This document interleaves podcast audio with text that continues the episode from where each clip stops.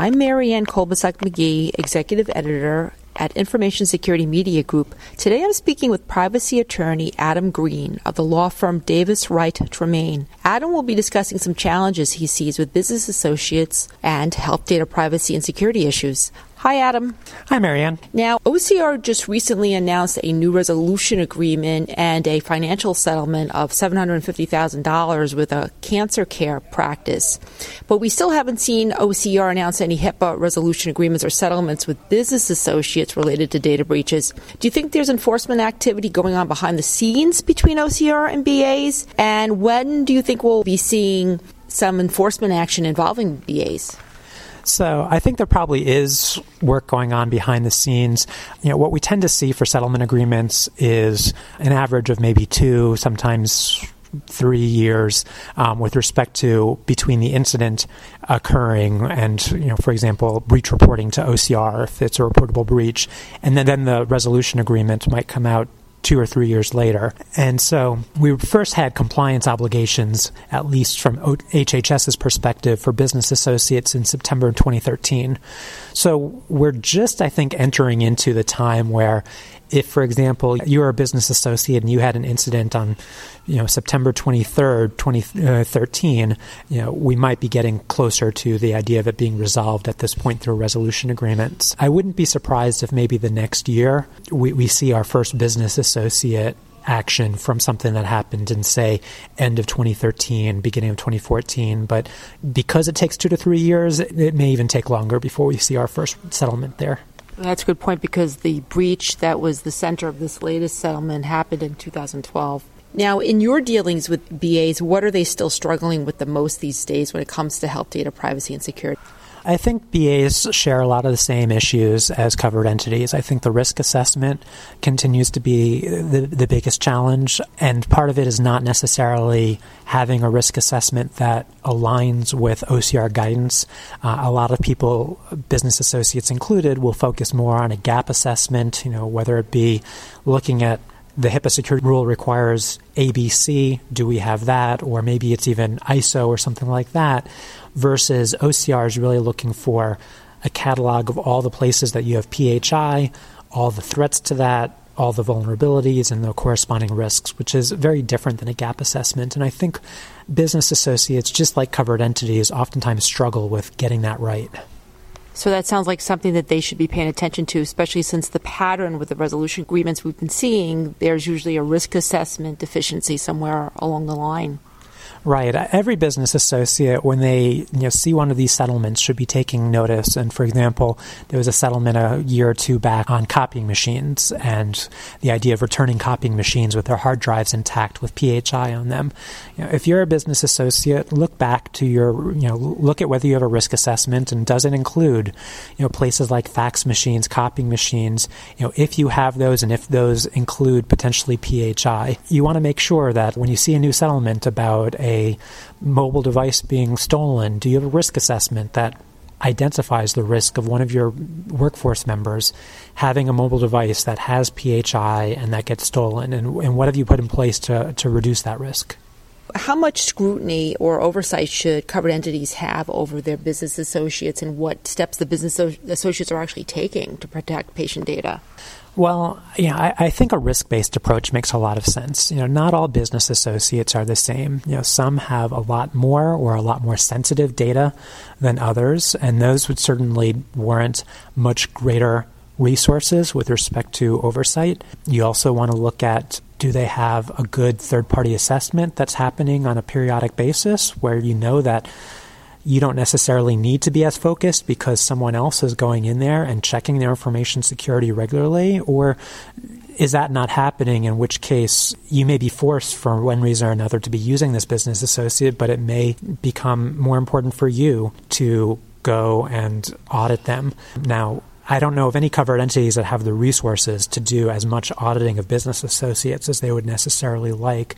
Uh, and, and that's part of where this risk assessment becomes that much more important, looking at where your biggest vulnerabilities are with respect to business associates and focusing your resources there.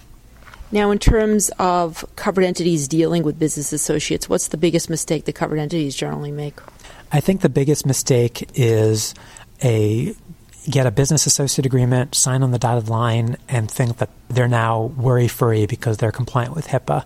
Now, truth be told, you are compliant with HIPAA by doing that. Um, in most cases, you don't necessarily do, need to do anything more unless you learn of a pattern or practice of the business associate violating that agreement. But while you may not be liable under HIPAA, if there's a breach, that's going to ultimately fall on you. You know, the business associate has to report the breach to you, and then it falls to you to notify the individuals to end up on the HHS website potentially. And so, to safeguard against that, you need to take additional steps. You you need to have in place a good due diligence program looking at some combination of third party assessments or your own security questionnaires or even on site audits where appropriate.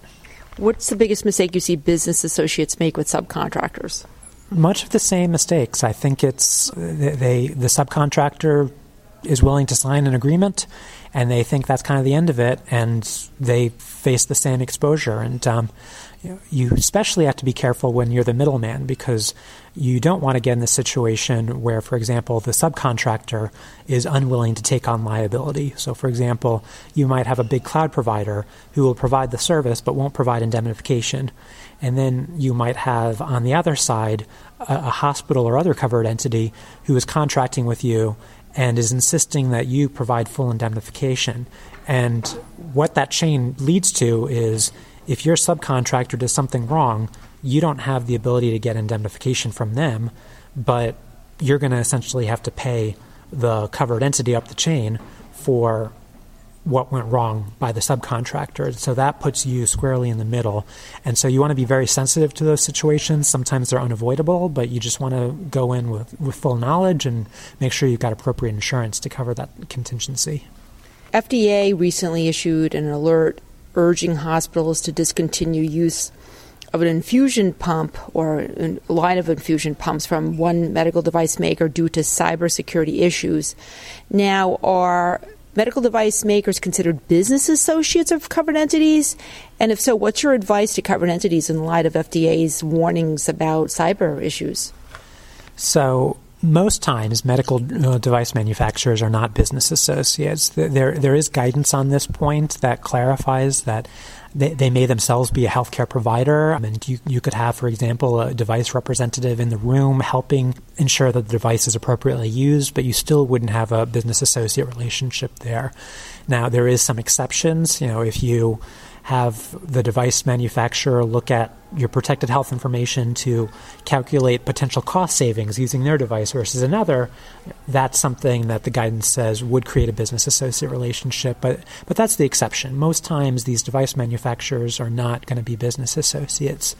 With respect to the FDA, that's we're seeing the tip of the iceberg here. We, we've been hearing for some time about the vulnerabilities of medical devices, and you know, we have this FDA instruction with respect to these specific insulin pumps. But the reality is, the entire medical device ecosystem is riddled with vulnerabilities that could be taken advantage of, and we just haven't seen information security as a top priority. At least that's my impression of medical device manufacturers in the past. And the, the only way I see that changing is further FDA actions like this, where device manufacturers know that people will not use their device because the FDA won't let them without adequate information security, or market forces where healthcare providers say, we need to know that your device is secure, that it's going to be patched anytime a vulnerability uh, is discovered. This is has become a priority for us.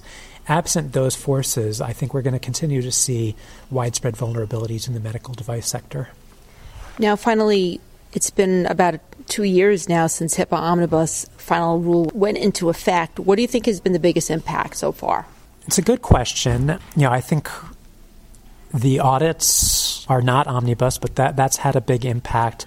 The direct liability on business associates, I think, has probably had the most impact, although without enforcement yet against a business associate, I think most uh, there's still a long way to go on that front. You know, I, I think the bigger issue has been what was a big deal with omnibus rule and hasn't had an impact. Like we saw a lot of concern about, for example, um, restriction on out of pocket payments and how to put that into practice. But you know, we haven't seen that. I haven't been hearing about that as an issue as much of late.